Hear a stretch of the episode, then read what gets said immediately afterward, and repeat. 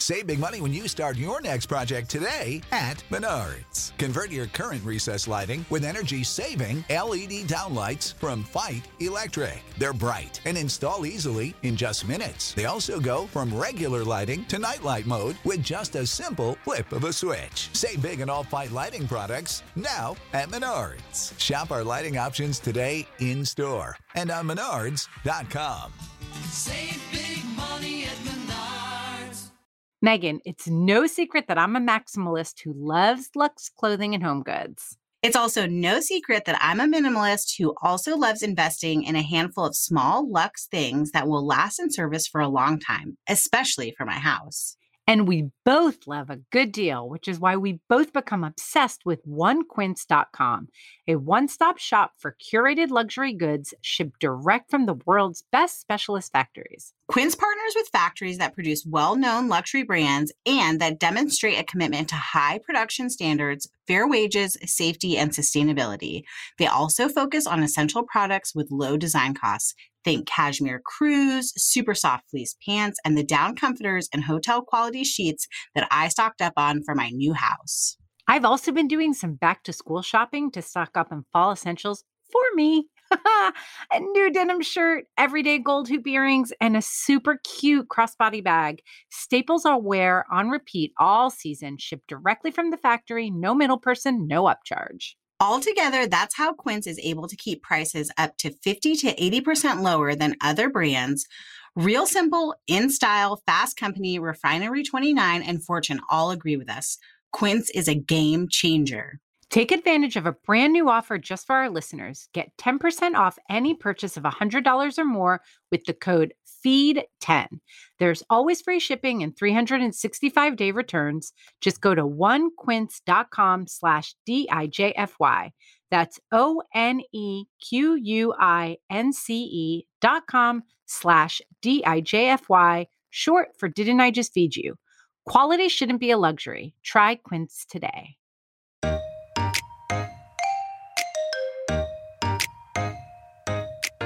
Educate them because they're getting their education from places that are not reliable and don't really know what they're talking about.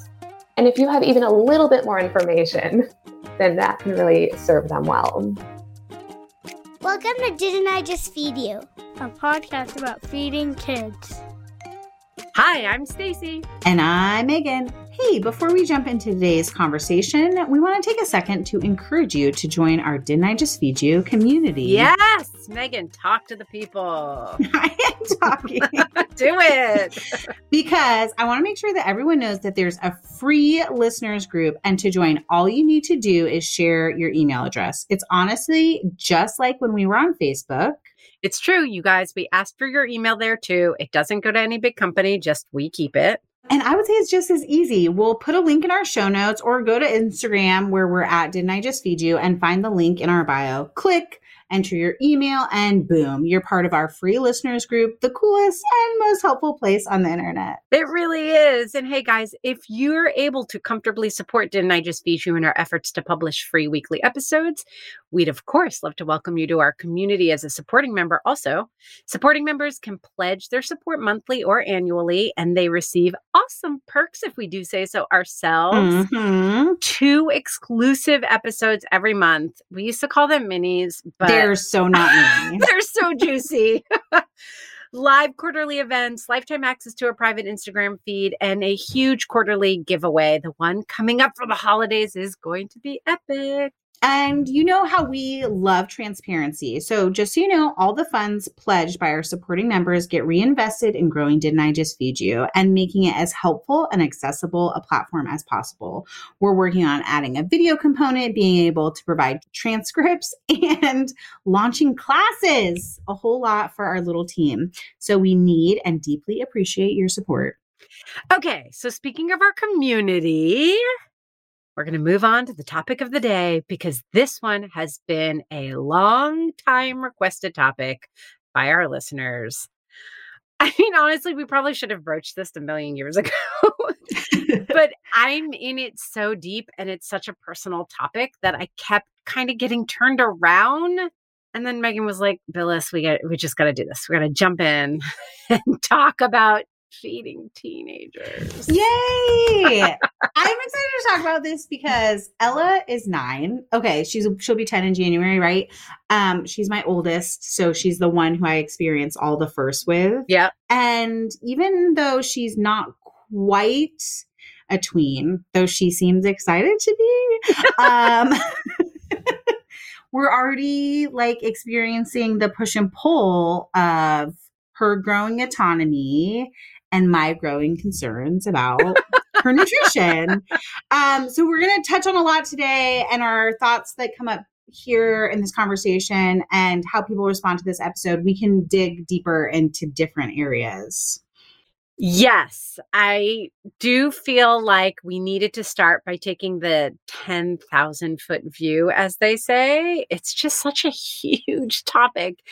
But I felt like everything that our guest Bracha said, I had like a thousand other questions to ask in like a million directions.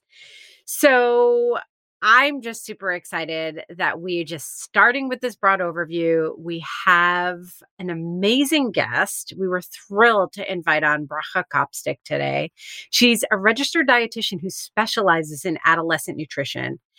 And what she says is that she helps parents feel calm and confident raising tweens and teens to have a positive relationship with food and their body.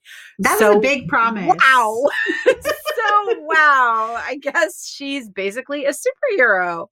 Um, but Bracha also says, you know, there's a lot of contradictory information about feeding kids. And her goal is to clarify and educate parents so that they can raise adolescents with a positive relationship with food free of shame and guilt. She believes that by addressing nutritional messaging at this stage of growth, adolescents can learn to eat free of guilt and shame, grow into mature adults with interests that go beyond food and their appearance. Yes. Right? I mean, could we have someone better on to start us off? I don't think so. I have a strong sense that there'll be many more episodes about feeding teens that kind of drill deeper into different issues because there are so many of them. But I think that I want to start by just taking a breath and talk to you about the fact that feeding teens just feels so high stakes. Can you just kind of, this is very unlike me in other interviews, but can you just kind of start us off by setting some intentions or some goalposts? I know that a lot of other parents of teens just feel very overwhelmed because, you know, there's social media and there's body image and there's are they eating enough and they're growing and we're not in control anymore. Just so much to process. Yeah, it is really big. And like you're saying, that overwhelm is is really scary because it does seem like there's so much going on and like they're practically adults and they're going to be eating independently any minute, you know, off on their own. And there is so much of that development that they're going through, and they need to be eating well to be uh, to be fueling that growth and their development. And their brain is in the process of changing, and uh, their friends have so much more of um, influence on them, and they're slowly leaving home.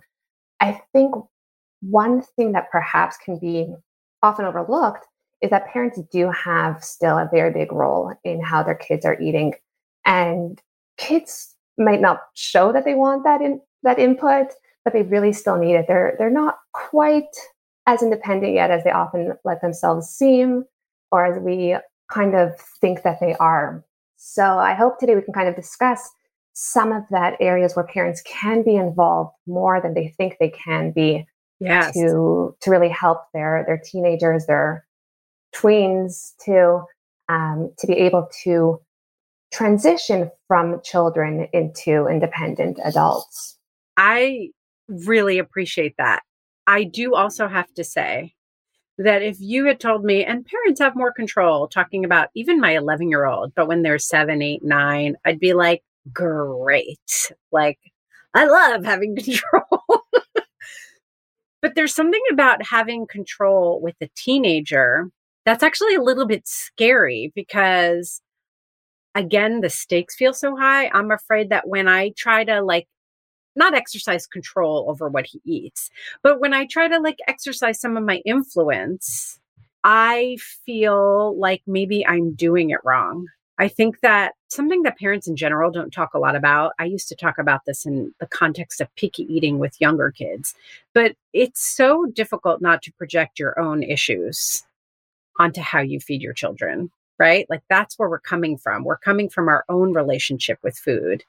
And when you can just manage what you put on the table and what your kid eats and what your kid has access to, you know, if you're aware of that, you can kind of override it and, you know, make decisions that you feel like are the right ones. But when Isaac is my 14 year old, when he's out and he tells me what he's eaten and I feel anxious because I feel like it's not enough or it isn't nourishing, it's hard not for that to not come through in our communication. I mean, and that's another aspect of it, right? Like I actually have full conversations with my kids where I'm not just like planning the conversation and presenting and then going into my room and like crying or being anxious. like mm-hmm. he's a real person, like he's a grown up. Like it it shows. He can tell. He can read between the lines of how I feel. It's it's intimidating. Yes. Yeah, because they are getting a lot of information from other places yeah. and it's not at this point anymore just from you. So, uh, yeah. That's what so I there is a back that. and forth for sure. Okay, so then talk to us about where can we influence our kids and how should we? I mean, I can give you a couple of examples, concrete examples we can work off of from my experience. One is that I don't feel like Isaac eats enough, period. Mm-hmm. And he's super thin and that shouldn't even be a factor but that's my own issues right? Coming in like thinking about weight in relationship to health and not being able to separate that. So like there's an example when he i don't feel like he's eating enough to nourish him like how like what can i do? So first off you know if you want to the weight is an issue and you are concerned about that i would suggest you know going to the doctor and or you know monitoring their weight to a certain extent. You know, those yearly check ins when they get their height and their weight, are they following their growth trajectory? Okay. So that can be just like, first off, a way to kind of reassure yourself that their growth is appropriate and, and yep. following their own personal needs. That would be first off. And then when it comes to eating enough or eating the right amount for themselves, if, if your teen, your tween is eating frequently, if they're able to get a variety of food, and we're talking over the course of a week or so, it's not mm. day to day, it's not meal to meal. Like if you're focusing on each meal and each eating opportunity, yes, you're definitely going to stress about what's involved in that. If you're able to look at it a bit more of uh, an over, uh, like a wider spectrum of their overall eating, that is often a better gauge of yeah. what they're eating and the amounts they're eating. So if you are confident that your teen, your tween is eating frequently, they're eating meals, they're eating snacks, there is some bit of variety in each of those. Even if it doesn't seem the right amount to you, they very likely are getting enough for what they need. If they if they're if they're eating in a way that respects their body's needs, so like you know, not being pushed to eat more, not being dieting, not feeling like you need to restrict food. So if they are eating to their hunger, to their fullness levels, you can generally be reassured that they are eating appropriately. I really love that. I feel like that's advice my pediatrician gave me when my kids are really little, like just looking at the whole week and not looking at a single day. But I think, especially ha- being the mother of a daughter and having some like disordered eating within our family, um, I, I'm super curious if there are warning signs that are like not just about the volume of food that kids are eating or like what they're choosing to eat that parents can kind of be looking for because we know that our kids are being influenced by social media and by their friends and by magazines like we're not controlling all the media that they consume and they might not talk to us about like wanting to be more fit or wanting to be thinner and they might be making food choices that are not tied to like what we think we've taught them. So what are some like warning signs of disordered eating in teens? I would say if you've noticed them cutting down on their sweets intake, so they're no longer eating candy or cookies. Um, they've gotten really into eating fruits and vegetables and proteins. Those are usually the, the quote unquote healthy foods that teens gravitate to when they're trying to make a change. Um, you might hear the way they talk about food, even about it being healthy or junk food, really focusing on on those categories and um, and and how they are or are not, or, or their friends even are or are not eating those sort of foods. I've also seen kids really starting to wanting to exercise more. Uh, that often is a sign um, that they're kind of getting overly invested in their in their health or their quote unquote health. There's other things. I mean, cutting meals or finding excuses not to join you in eating, sneakiness, anxiety around meals and food. There are kind of a lot of things that kind of can clue you into their mind frame around food and eating. Well, I think that this confirms that Isaac does not have issues. Okay. If that's all you were looking for, Stacy, we nailed it. all he eats is junk food and then zero interest in exercising outside of practice. Okay. I also had the thought when we were talking earlier, part of my anxiety comes from a weird eating pattern. And I've shared this with our listeners in our listeners group. And it seems like there are a bunch of teenagers who have this pattern where he barely wants breakfast. I try to just get him to eat something small, and he gets that. Like, I know it feels like I'm forcing him, but I'm like, even just a bite, I don't care what it is, like a cupcake, and like just eat something because you're going into the day. I mean, obviously, cupcake's not ideal, but I'm more comfortable with that than nothing. And then I have no idea what he does at lunch. It's very dependent on what's available. Like Isaac is very much someone who, if what's at the cafeteria is gross or not what he feels like, he just won't really eat or he'll grab a salad and whatever. If it's something good, like yesterday they had breakfast for lunch, French toast sticks, he, I'm sure, ate plenty. Then at dinner, then he comes home and he snacks voraciously, obviously. So then at dinner, he's not as hungry because we eat a little early. And then at 11 o'clock at night, without fail, he's uh, starving. And he's pretty good about leaving his dinner. Like if he hasn't finished dinner, he'll start with his dinner, but often it's just like snack-tastic voyage, like well into the late night. like that's his pattern. So it seems kind of heavy on the like afternoon and evening. Is this, I don't want to use the word normal because I know there's so much variation, but are these kinds of eating patterns that might seem erratic to us when we're so used to feeding our little ones like breakfast, lunch, dinner, two snacks? Is that normal?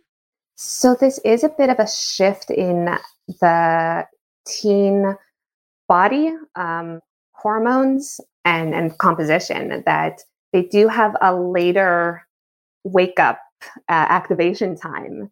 So it Yeah. is, uh, you know, we see them going to sleep later. Um, we see them making, being harder to wake up. That's the, the body is kind of shifting towards a later running time almost. Mm-hmm. So this does make sense that you're seeing this and that a lot of your listeners are also seeing this with their teens and tweens.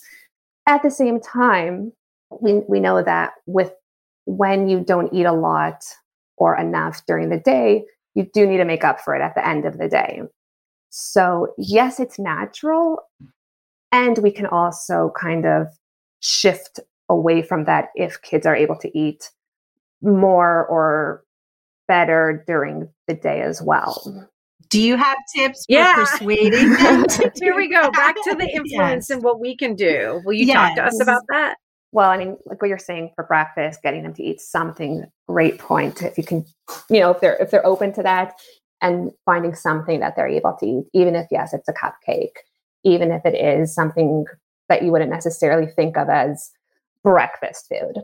And then encouraging those snacks during the day. So, you know, even from breakfast to lunch, that might be quite a large gap of time Do they have time in school that they can eat a snack? Do they have time between lunch and home that they can get in something else that they're eating or something else to eat? Um, even what they're snacking on at home, uh, like you say, he's just snacking the whole time he's home before dinner.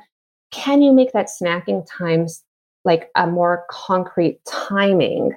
So for say 15 to 30 minutes or so, it's Yeah. we're eating and then there's a break, so then there's dinner and he can actually eat dinner and get something really nourishing and filling during that time. And then Yeah. do that same at that kind of pre-bedtime eating as well to have more of a standardized time to eat his snacks rather than just eating throughout the night. It's funny. It's kind of a return to some of the stuff that you do when you're trying to get, you know, I remember these phases from like first foods to toddler and then, you know, from small toddler to big toddler. And they like drop a snack or they drop a bottle or breastfeed. And they were always advising parents to like, okay, like follow their lead, but also let's put some boundaries up.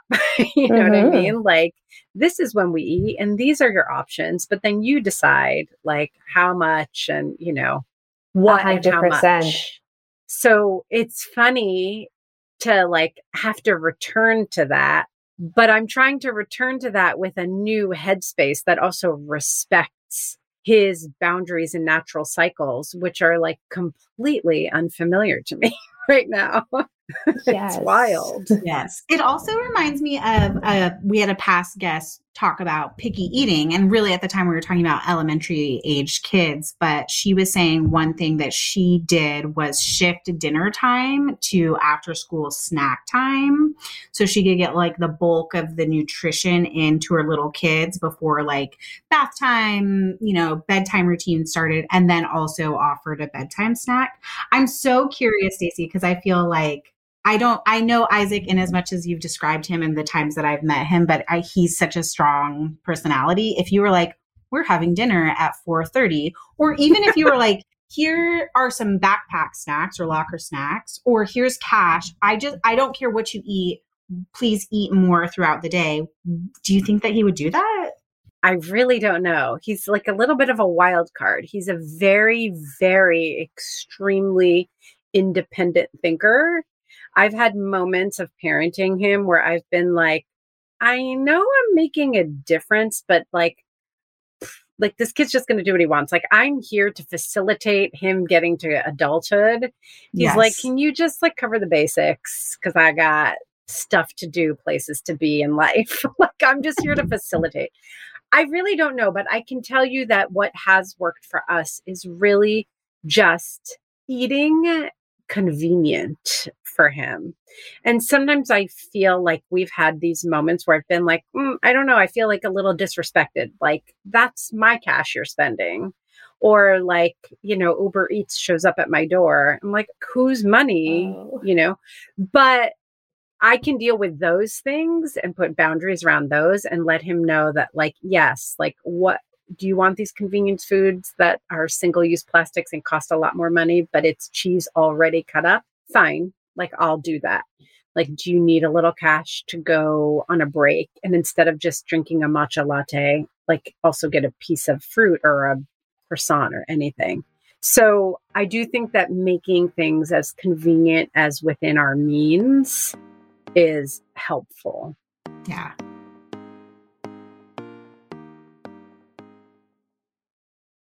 Stacy, I don't know about you, but I've been in a major spring cleaning mode, including purging and organizing my closet.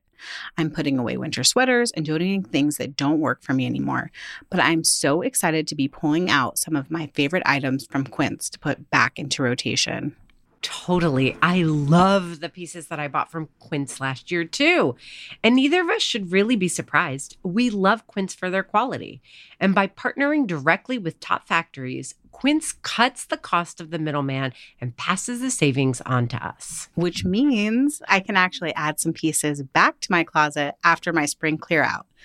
I love the linen pants and top I got last season so much, but my next purchase is one of Quince's gorgeous 100% washable silk skirts. Oh, that's so pretty. And the best part, all Quince items from silk to 14 karat gold are priced 50 to 80% less than similar brands. That's why I snagged my favorite oversized cashmere boyfriend cardigan from Quince instead of any other brand. Indulge in affordable luxury. Go to quince.com slash DIJFY for free shipping on your order and 365 day returns. That's Q U I N C E dot com slash DIJFY, short for Didn't I Just Feed You, to get free shipping and 365 day returns. This episode of Didn't I Just Feed You is sponsored by By Heart. Longtime listeners know that Stacy and I both struggled with infant feeding stages with all our kids. Breastfeeding was hard, and choosing a formula was, well, also hard. We're thrilled to be working with By Heart, an infant nutrition company on a mission to make the best formula in the world.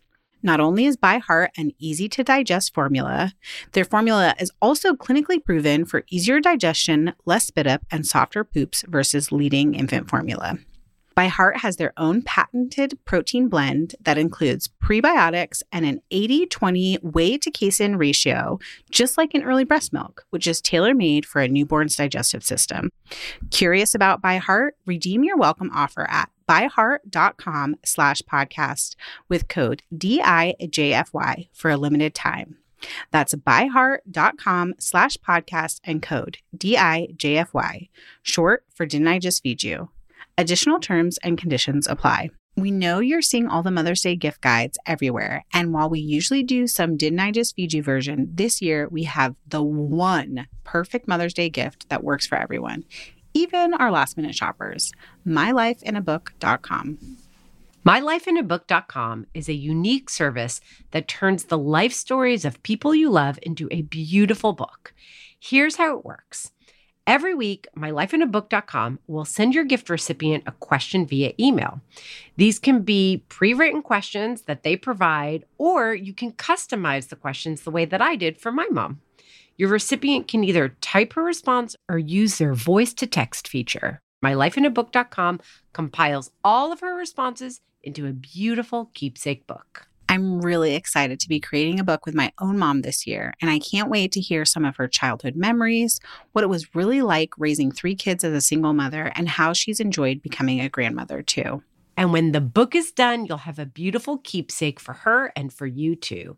You can even choose to have an audiobook created from the recordings.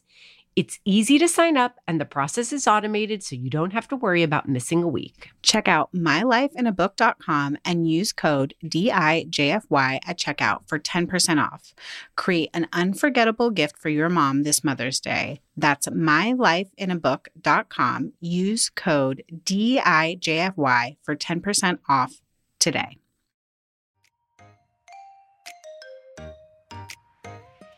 Can we talk about social media? and Yeah, teens? please. Okay. I mean, I have no expertise here, but I feel like, you know, as a 37 year old mom, I get on Instagram, or the kids are probably more into TikTok. Uh, and they, they, you know, not even people promoting weight loss, although that comes up on people's explore pages Yeah. but like the images of like it's mostly thin women dancing making tiktok videos and like how is there a way that we can like influence our teens by sharing other accounts that are like positive food influences or poti- positive body image influencers i i'm just so lost as to how to set better boundaries around social media Mhm. as an influencer Yeah. So, like you said, sharing those accounts, I think I've seen kids, the kids and teens who I work with, they are really open to this. Some of them are so excited about this body, about being body positive, seeing people in different bodies and shapes and sizes. They are willing, I think, to see these accounts. They might not always be ready to see it for themselves. Yes. Or follow them, but they'll look. Exactly. Yeah. And that that looking is is very beneficial because the Mm. more they can see someone in a different body size or shape, the more comfortable it becomes to recognize that people are not all one size or shape or Yes. color. You know, so the more you can keep on sending those is really helpful.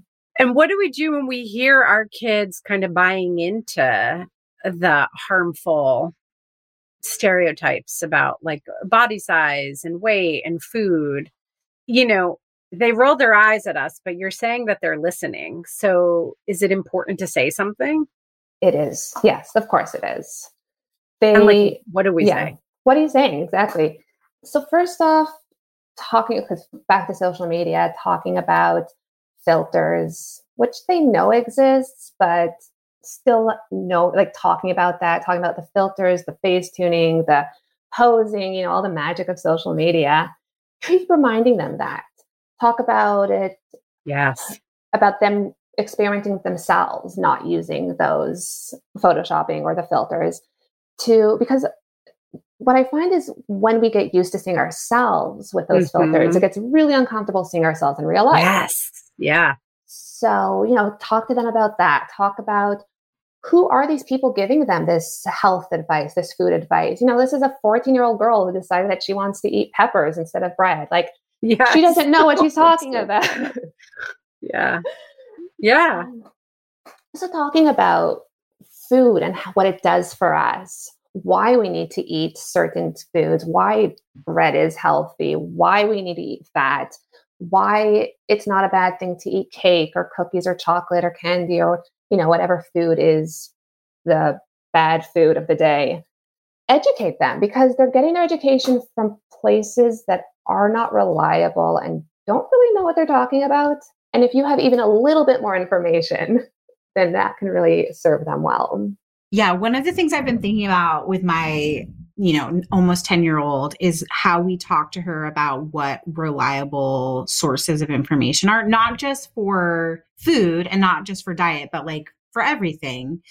And I think that it mostly comes up in the moment when my younger son will be like, Did you know that this happened? And we're like, I'm pretty sure that you got that information from a YouTuber and that's not real. Yeah. And then we do research together about like what is real and reminding that like not everything you read on the internet is actually true and some of it's storytelling. I think kids are becoming savvy about media literacy and parents and schools too. But I do think that there is a kind of wall that kids hit when it comes to social media and themselves and their friends, where suddenly, like, they suspend their belief in all these things they know about how media is made. And it's like, well, she really looks like that. And all those people really were out together and I wasn't. And it just gets very personal. So finding ways to like speak broadly about media literacy, but also like Bracha, like you were saying, like to also talk about specifically like face tuning, filters, and how it applies to people and how they're presenting themselves on social media as well.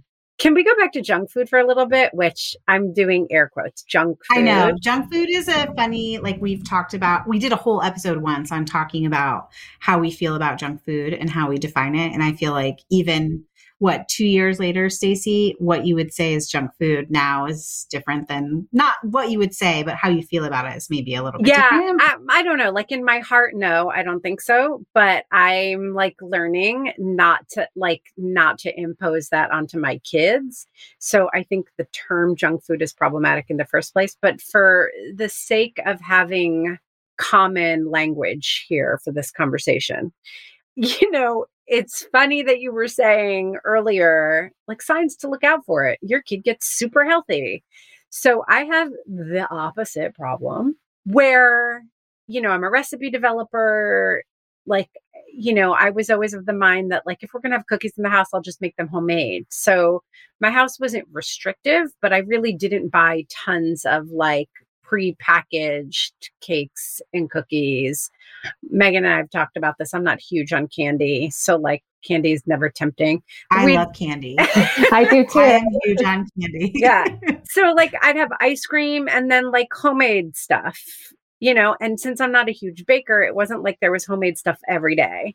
Mhm. But as my kids got older and both I learned and their appetites changed and they had access to other things, they would ask. And I've tried to be like super cool about it. Like, sure. Like, so now in the cabinet, which just relative only to me prior, not comparing myself to anybody else, nor should anyone else compare themselves to me. Like, to have like Oreos and Sun Chips and Mint Milanos and ice cream bars in my kitchen right now, which I do. That's just what's in my kitchen this week. That's a change for me. And it's like, yeah, but it's around. Let the kids eat what they're going to eat. Like they'll regulate themselves. Okay. So my kids, well, my older kid especially, like doesn't particularly regulate himself. He loves all that food. And like I said, he'll have like half his dinner. He'll leave dinner there. He might finish it at 11. He might not. And then he goes in and eats like a whole bag of Sun Chips or Doritos or a whole sleeve of cookies. And it's uncomfortable to me. And I keep waiting for it to regulate. And I, it doesn't. And maybe it is regulated and I'm the one. It's the way I'm seeing it. That's the problem. So can you just, I guess we're going to turn this episode into a personal therapy session for Stacy. Here we go. Therapize me. Okay. All right. Yeah, I'm ready. I'm ready. We'll do this. Let's do it. Okay, so first of all, when we see kids eating the full bag of chips or the sleeves of cookies, it often is because they are hungry. So they are filling up on food because they're just physically needing the energy.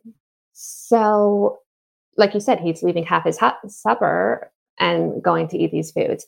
So, we want to kind of figure out a way to allow the kids and teens to be eating food that is filling and nourishing and also these other foods. Because it tastes good it is uh it's sweet food that kids are naturally drawn to because that means it's a high energy food and the body needs high energy foods because of all their growth and development they're undergoing.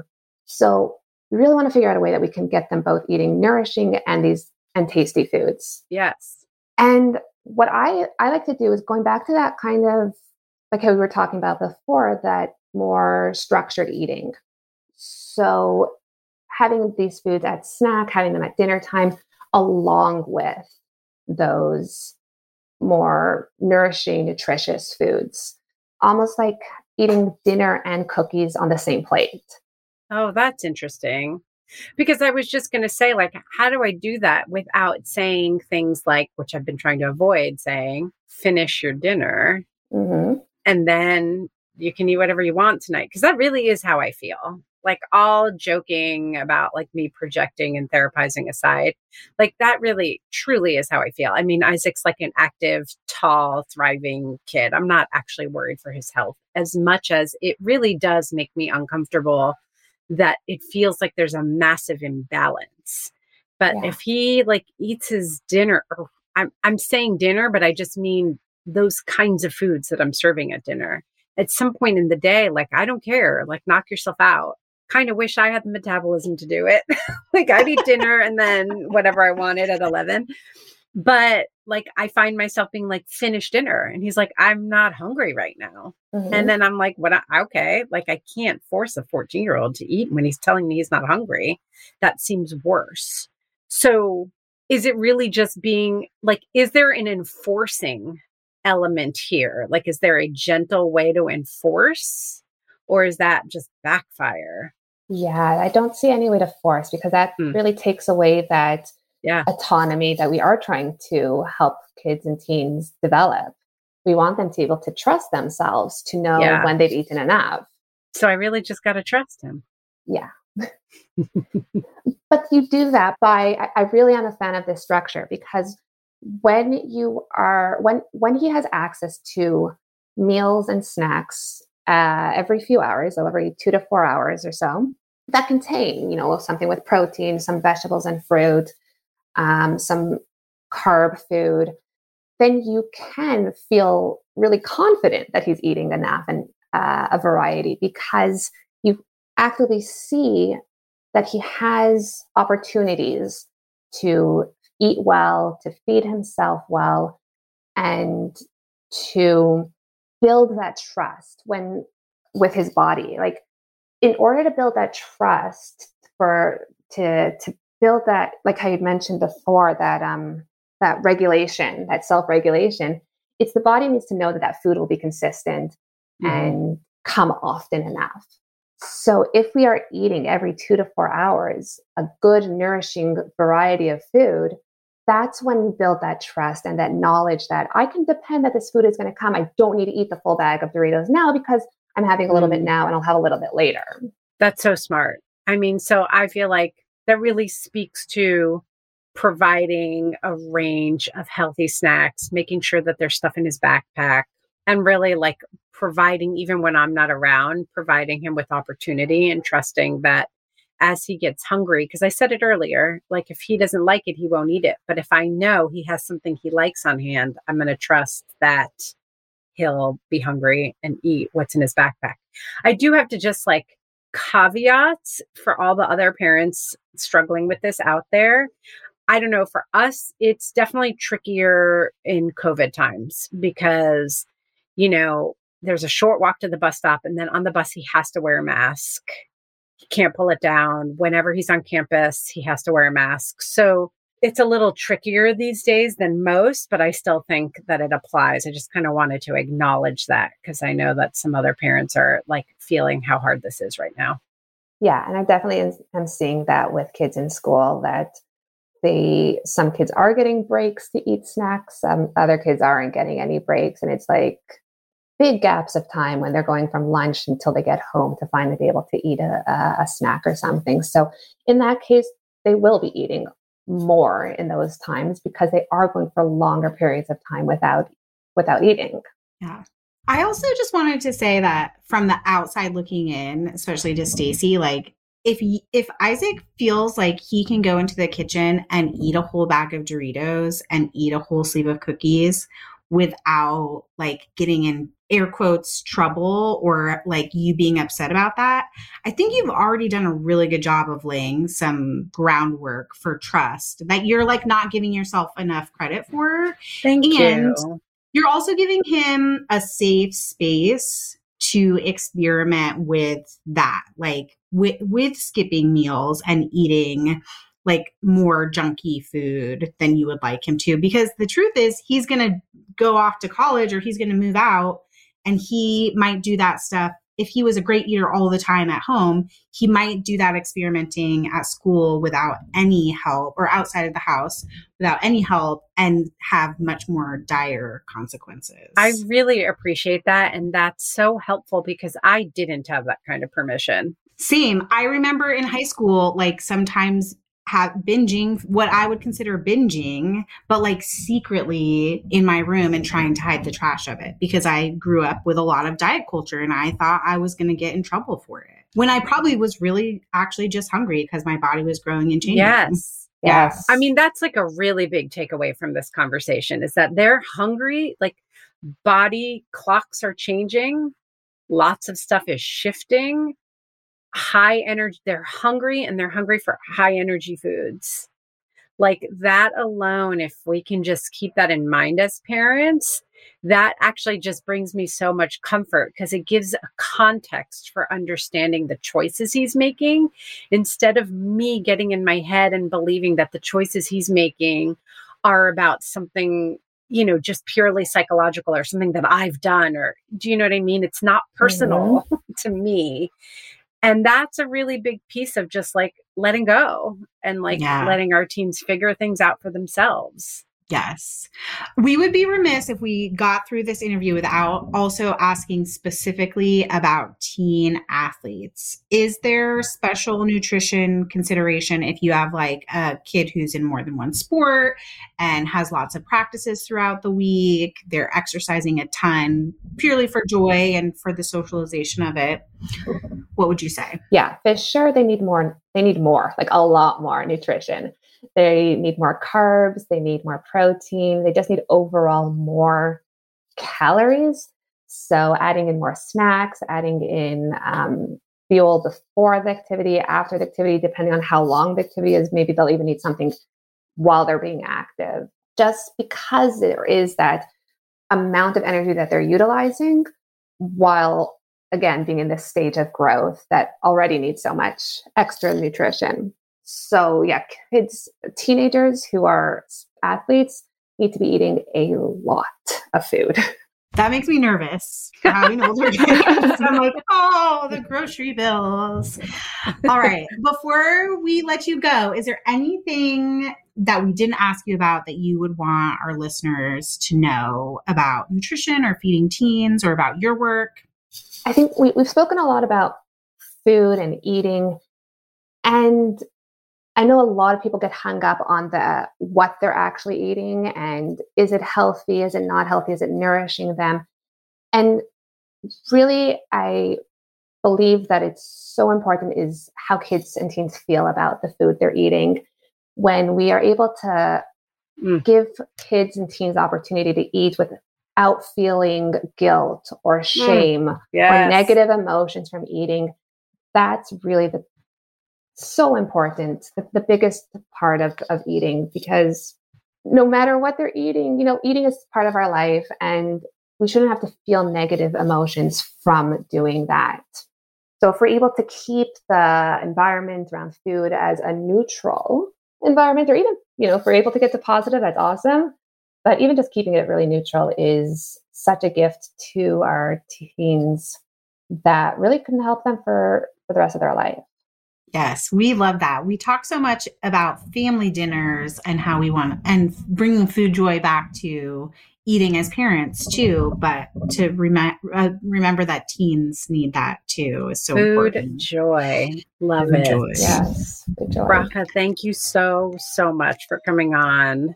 It's been my pleasure. So helpful. You're putting many parents at ease. loved all of Bracha's advice. I feel like you've been talking a little bit about this recently on your Instagram, but there's definitely like some alignment in advice about like feeding toddlers and even feeding babies. Like when I was breastfeeding, my pediatrician gave me the best advice, which was to look at the whole week and not just like days here and there. So there's so much like alignment between toddlers, little feeding little kids, and feeding teens. Yeah, it's so interesting to me because Isaac was not a picky eater Yeah. ever. He was dreamy. I really like probably owe a lot of my uh early career confidence to him.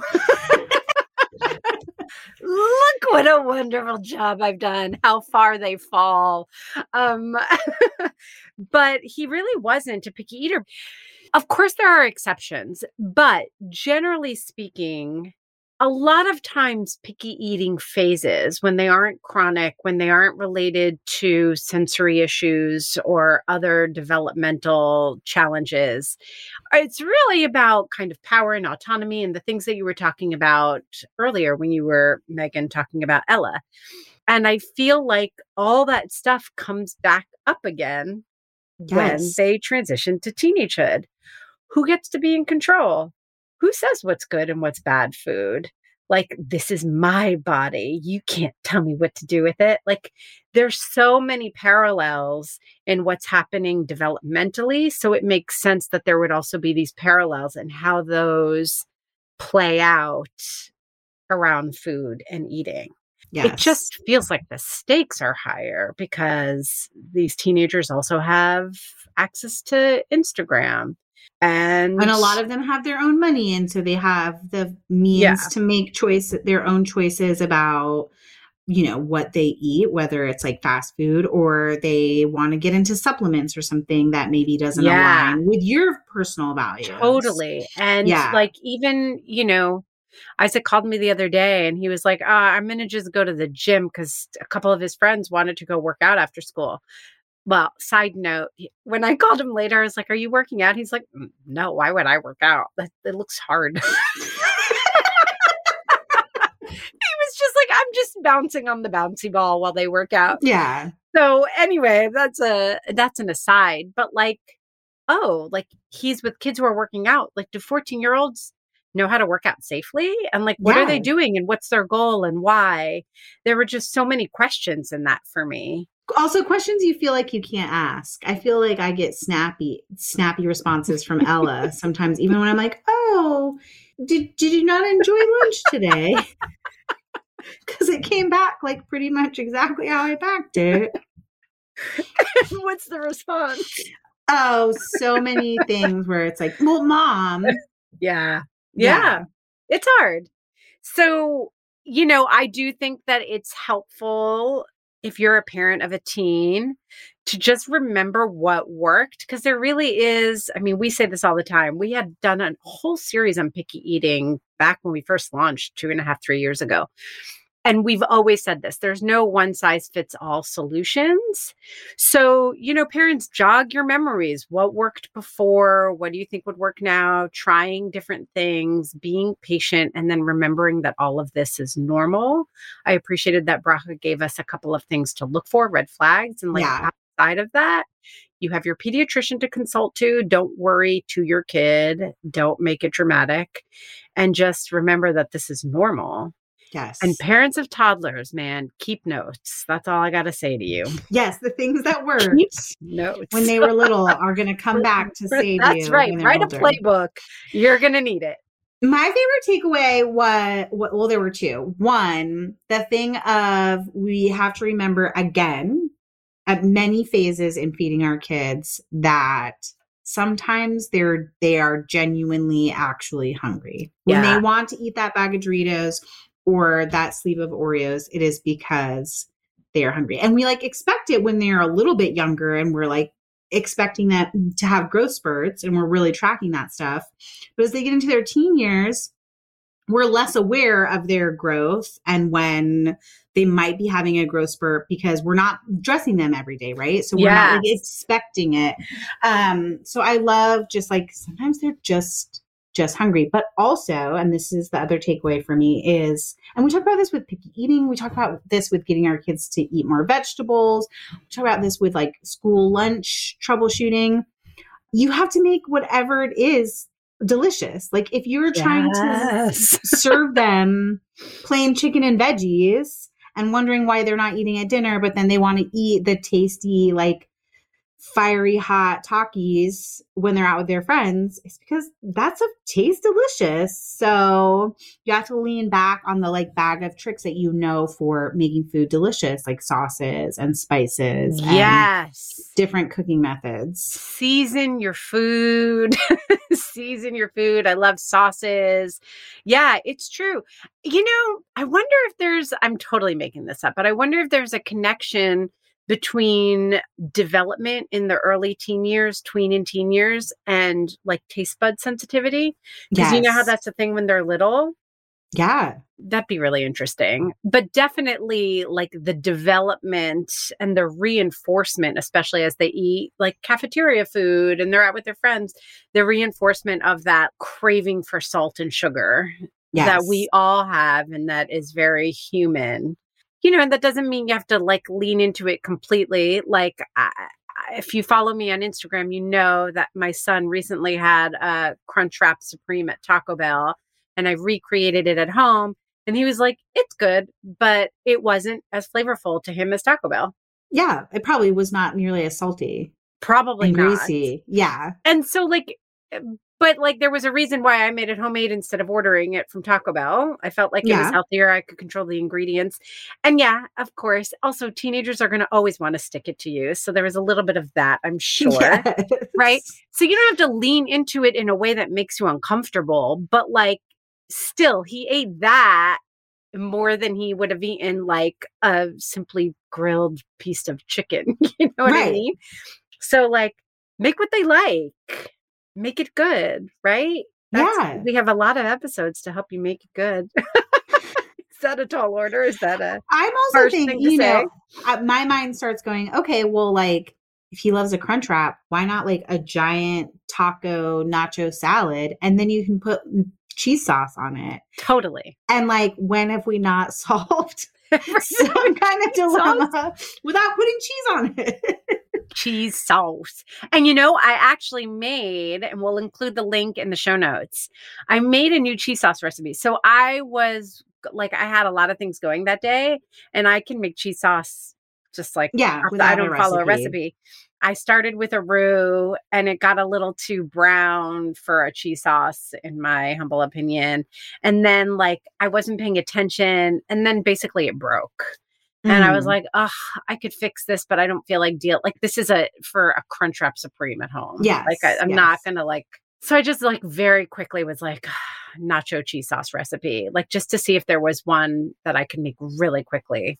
And I found a recipe that I'd never seen before by J. Kenji Lopez Alt at Serious Eats, yes. where basically all you do is you toss some shredded cheese with cornstarch just to coat it, right? Mhm. And then you melt it with evaporated milk.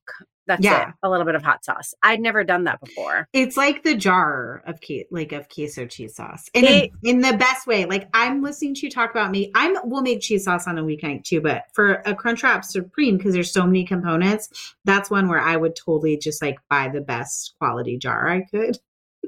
I should I love that you made it. Well, because it just, Good on I don't you, know, the jar the jars of cheese. I've never purchased a jar of cheese sauce. Okay, well, we'll get you there. We got you buying frozen chicken nuggets. That's Those who true. follow our private community Finsta know Yes. that Stacy, who said she'd never bought chicken nuggets in her life, has made her favorite a recent purchase of frozen chicken nuggets and now has a favorite that she's eating for lunch on the regular. yeah. So Mm. the cauliflower ones are mine. And then I bought the Bell and Evan ones to make chicken and waffles as a teen Yes. breakfast. Which, by the way, kind of worked. But Yes. anyway, if you're on We'll our private your Instagram, we'll link to your Instagram for the chicken and waffles because you gave like a full report on that. It worked, but not in the way that we Not in the thought way at all. or the way it was intended. I guess you could say. But like that's another example: chicken and waffles, Crunchwrap Supreme. I mean, like these are not recipes I'd be pulling out like when my kids were young, or that I'd pull out for me and my husband. But they taste good, and they're getting him to like eat. And he ate chicken in the morning. Fantastic. when you could like barely get him to eat a bite of toast. Literally nothing. Yeah, like he he's was like just like, ah, I'm fine. yeah, So anyway, yeah, and and that's a great example of like the tasty plus nourishing. Like you found a way to get him some protein in a way that fit your like ethos around food, right? Like maybe you don't love frozen chicken nuggets, but if you can do the cauliflower ones and they'll eat them, that Yeah. feels good for your family. Listen, I'm taking so many notes this week. I can't make anything that Ella likes. Like all her favorites, she's just like, I'm tired of tortellini. I'm tired of burgers. Oh, So I'm like, okay, the we're making chicken. uh, I'm making chicken noodle soup tonight because she promised she would eat that. How about lasagna? How about lasagna? Chill. I, there's so much stuff I want to make, but that's another episode. That for is another another day. episode. All for right. all the fall cooking. Right, right, right. All the fall cooking. Okay, so this is like a really one of those times where we we need to hear from you because feeding teens is like this huge topic. Um, did we answer all of your burning questions? Did anything come up today that you want us to dig deeper into? Tell us by joining our community. Remember that you can visit show notes for this week's episode, the community page of our site, or Instagram to find your way to both our free listeners group and our supporting membership, or find us on Instagram as at Didn't I Just Feed You and talk to us there. We can always send you a link in the DMs. Our newsletter is another great way to stay connected with us. You'll get notice of every new episode, sponsor promotions, and must have tip and product pick of the week every single week. Find the link to our newsletter sign up on our site or in our Instagram bio. And last but never least, don't forget to subscribe to Didn't I Just Feed You wherever you get your podcasts. And if you have a minute, leave us a review. Y'all have slowed down on those, and we're feeling kind of sad about it. A huge thank you to our editor, Samantha Gatzik. I'm Stacy. And I'm Megan. Stay sane and well fed until next week. What is something you would never eat? I would never eat fish. I don't like fish.